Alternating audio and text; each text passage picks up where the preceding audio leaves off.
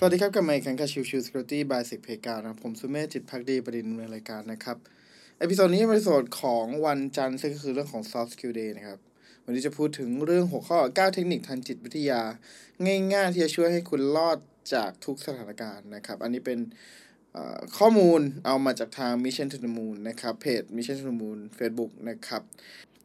โดยทาง Mission to the Moon นะครับมีการหยิบยกกลเม็ดและก็เทคนิคในเชิงจิตวิทยาที่สามารถเปลี่ยนแปลงผลลัพธ์ ทั้งทางการต่อรองการสื่อสารการเข้าสังคมแล้วก็การทำงาน แต่ละเทคนิค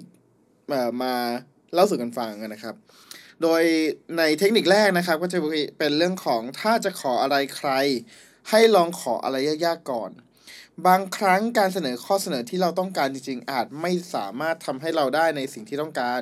ดังนั้นการขออะไรที่เกินจริง หรือดูเป็นไปไม่ได้ไปก่อนเนี่ย จะทำให้ฝ่ายตรงข้ามต้องปฏิเสธอย่างแน่นอน หลังจากนั้นเราค่อยยื่นข้อเสนอที่ต่ำกว่าครั้งแรก เสนอสิ่งที่สมเหตุสมผลกว่า เพราะเมื่อเปรียบเทียบกันแล้ว การขอครั้งที่สอง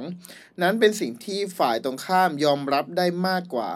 และยากที่จะปฏิเสธ เพราะพวกเขาเคยปฏิเสธไปแล้วครั้งหนึ่งนั่นเอง สองนะครับ เมื่อบรรยากาศตึงเครียดให้หยิบขนมขึ้นมากิน การรับประทานอาหารร่วมกันเป็นหนึ่งในกิจกรรมที่จะช่วยผ่อนคลายบรรบรรยากาศที่ตึงเครียดได้ดี และช่วยให้การพูดคุยเป็นไปอย่างราบรื่น โดยเฉพาะอย่างยิ่งถ้าเป็นเรื่องที่คุยนั้นค่อนข้างเครียด เช่น กรณีการถกเถียงในที่ประชุม และมีท่าทีว่าสถานการณ์อาจจะตึงเครียดมากขึ้น ให้เราหยิบลูกอมหรืออะไรก็ได้ขึ้นมากินนะครับ วิธีนี้ฟังดูแล้วอาจจะแปลกไปบ้าง แต่มันสามารถทำให้สถานการณ์ผ่อนคลายลงได้นะครับสามเรื่องนั่งข้างกันเพื่อหลีกเลี่ยงการมีปากเสียง โดยปกติแล้วเวลาที่เราสสนทนากับใคร เราจะนั่งฝ่ายตรงข้ามกันกับคู่สนทนาเสมอ แต่บางครั้งเมื่อมีการประชุมหรือพูดคุยประเด็นที่อาจจะต้องถกเถียงกัน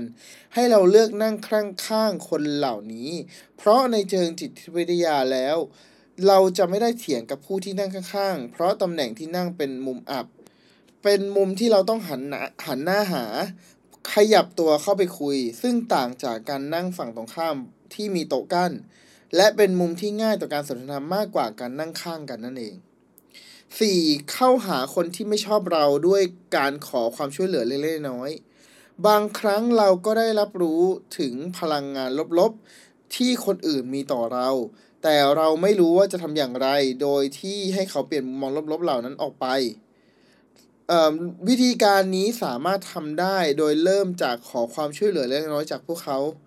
การขอความช่วยเหลือไม่เพียงสื่อถึงการเคารพและความนับถือที่เรามีต่อเขา แต่ยังหมายถึงความเชื่อใจที่เรามั่นใจว่าพวกเขาสามารถที่จะช่วยเหลือเราได้อย่างแน่นอน ดังนั้นถ้าใครกำลังรู้สึกว่ามีใครไม่ชอบตัวเองอยู่ ให้ลองขอความช่วยเหลือบางทีผลลัพธ์อาจจะดีกว่าที่เคยเป็นก็เป็นไปได้ 5. เริ่มต้นบทสนทนาที่เกี่ยวข้องและคุ้นเคยกับชีวิตของฝ่ายตรงข้าม ปฏิเสธไม่ได้ว่าการพูดคุยเป็นประตูที่นำไปสู่ความเข้าใจและความสนิทสนมกันมากขึ้น เมื่อเราต้องการทำความรู้จักคนใหม่ ๆ บทสนทนาเริ่มต้นก็ควรเป็นฝ่ายตรงข้ามสนใจเรื่องเรื่องที่เกี่ยวข้องกับพวกเขาโดยตรง โดยเฉพาะเรื่องเหล่านี้เป็นเรื่องที่พวกเขาสามารถแชร์เรื่องราว แล้วก็พูดคุยได้อย่างออกรสออกชาติ มากกว่าเรื่องที่ไม่คุ้นเคยกับเรื่องที่ไม่สนใจด้วย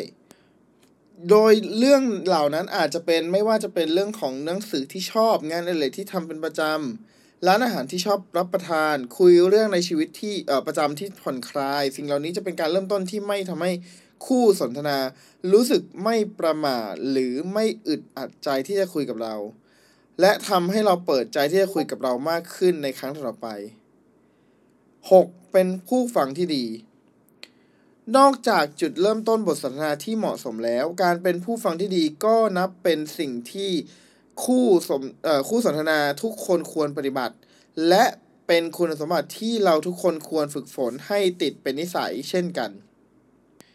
การเป็นผู้ฟังที่ดีคือการให้เกียรติฝ่ายตรงข้าม เปิดโอกาสให้เขาได้แสดงความคิดเห็นในขณะเดียวกันเราก็ต้องใจตั้งใจฟัง และพยายามทำความเข้าใจกับสิ่งที่เขาต้องการสนทนา โดยสามารถทำได้โดยการสบตาไม่พูดแทรก และทวนคำพูดของฝ่ายตรงข้ามเป็นระยะ วิธีนี้เป็นวิธีที่เรียบง่ายทำให้ฝ่ายตรงข้ามรู้สึกประทับใจเราได้ 7. เรียนแบบภาษากายของคู่สนทนา การเล่นแบบภาษากายของคู่สนทนาเป็นวิธีที่ง่าย เพื่อทำให้เราดูน่าเชื่อถือมากขึ้น คู่สนทนาที่เปิดใจที่จะคุยกับเรามากขึ้น และดูเป็นคนที่เข้าถึงง่าย เพราะการทำสิ่งเหมือนกันเป็นสัญลักษณ์ที่ทำให้คู่สนทนาคิดไปโดยปริยายว่า เราเป็นคนที่มีลักษณะนิสัยคล้ายกับพวกเขา หรือมีอะไรที่คล้ายกับพวกเขา ซึ่งความคล้ายเหล่านี้จะทำให้ต่างฝ่ายต่างเปิดใจที่พูดคุยกันมากขึ้น และสนิทสนมกันมากขึ้น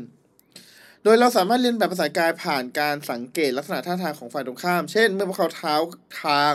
รอเวลาอีกเพียงครู่เราจึงเท้าคางตาม หรือเราสามารถเรียนแบบการกอดอกการนั่งไขว่ห้างของฝ่ายตรงข้ามก็เป็นไปได้เช่นเดียวกัน อย่างไรก็ตามวิธีการเรียนแบบภาษากายนั้นสามารถทำได้เป็นระยะ ไม่ควรทำชัดเจนหรือบ่อยมากเกินไป เพราะอาจทำให้คู่สนทนารู้สึกอึดอัดหงุดหงิดได้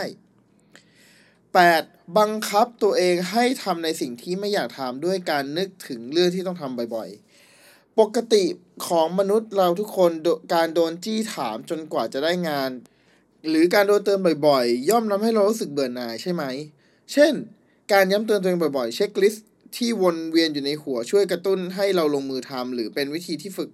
ระเบียบวินัยให้เราหลีกหนี ออกจากนิสัยผัดวันประกันพรุ่งก็เป็นไปได้เช่นเดียวกัน 9. เป็นที่จดจำได้ด้วยการเลือกลำดับนำเสนอตัวเองให้เป็น สังเกตหรือไม่ว่าเมื่อเราดูแลการแสดงหรือการนำเสนอของหลายๆคน เราจะจำรายละเอียดและภาพเกี่ยวกับสิ่งเหล่านี้ได้ไม่ค่อยชัดเจนนัก ด้วยเพราะข้อมูลที่เราหลั่งไหลเข้ามาเป็นจำนวนมากและรวดเร็ว มันทำให้เราสามารถจดจำได้เพียงตอนต้นและตอนท้ายเท่านั้น ดังนั้นเมื่อเราต้องนำเสนอผลงานหรือนำเสนออะไรก็แล้วแต่พยายามเป็นคนแรกของกลุ่ม หรือไม่งั้นก็เป็นคนสุดท้ายของกลุ่ม เพราะสมองเราจะจดจำได้ดีเฉพาะต้นและท้ายเท่านั้น การเลือกลำดับเช่นนี้เมื่อบวกกับการเตรียมตัวให้พร้อมเมื่อเพื่อความสร้างความประทับใจเป็นปัจจัยสำคัญที่จะทำให้เราเป็นที่จดจำของฝ่ายตรงข้ามมากขึ้น ทริปทั้งหมดนี้เป็นพฤติกรรมบทสนทนาหรือความคิดเพียงเล็กน้อย ที่จะทำให้เราสามารถใช้ชีวิตได้ง่ายขึ้นอย่างเหลือเชื่อ ไม่ว่าจะเป็นชีวิตด้านการทำงาน ชีวิตส่วนตัว และบางครั้งอาจเป็นช่องทางที่ทำให้พลิกวิกฤตเป็นโอกาสทำให้เราผูกมิตรกับคนได้ง่ายมากขึ้น ดูน่าเชื่อถือมากขึ้น และเป็นที่น่าจดจำมากขึ้น ก็เป็นไปได้เช่นเดียวกัน episode นี้ประมาณนี้นะครับ ขอบคุณทุกๆท่านที่เข้ามาติดตามแล้วพบกันใหม่สำหรับวันนี้ลากันไปก่อน สวัสดีครับ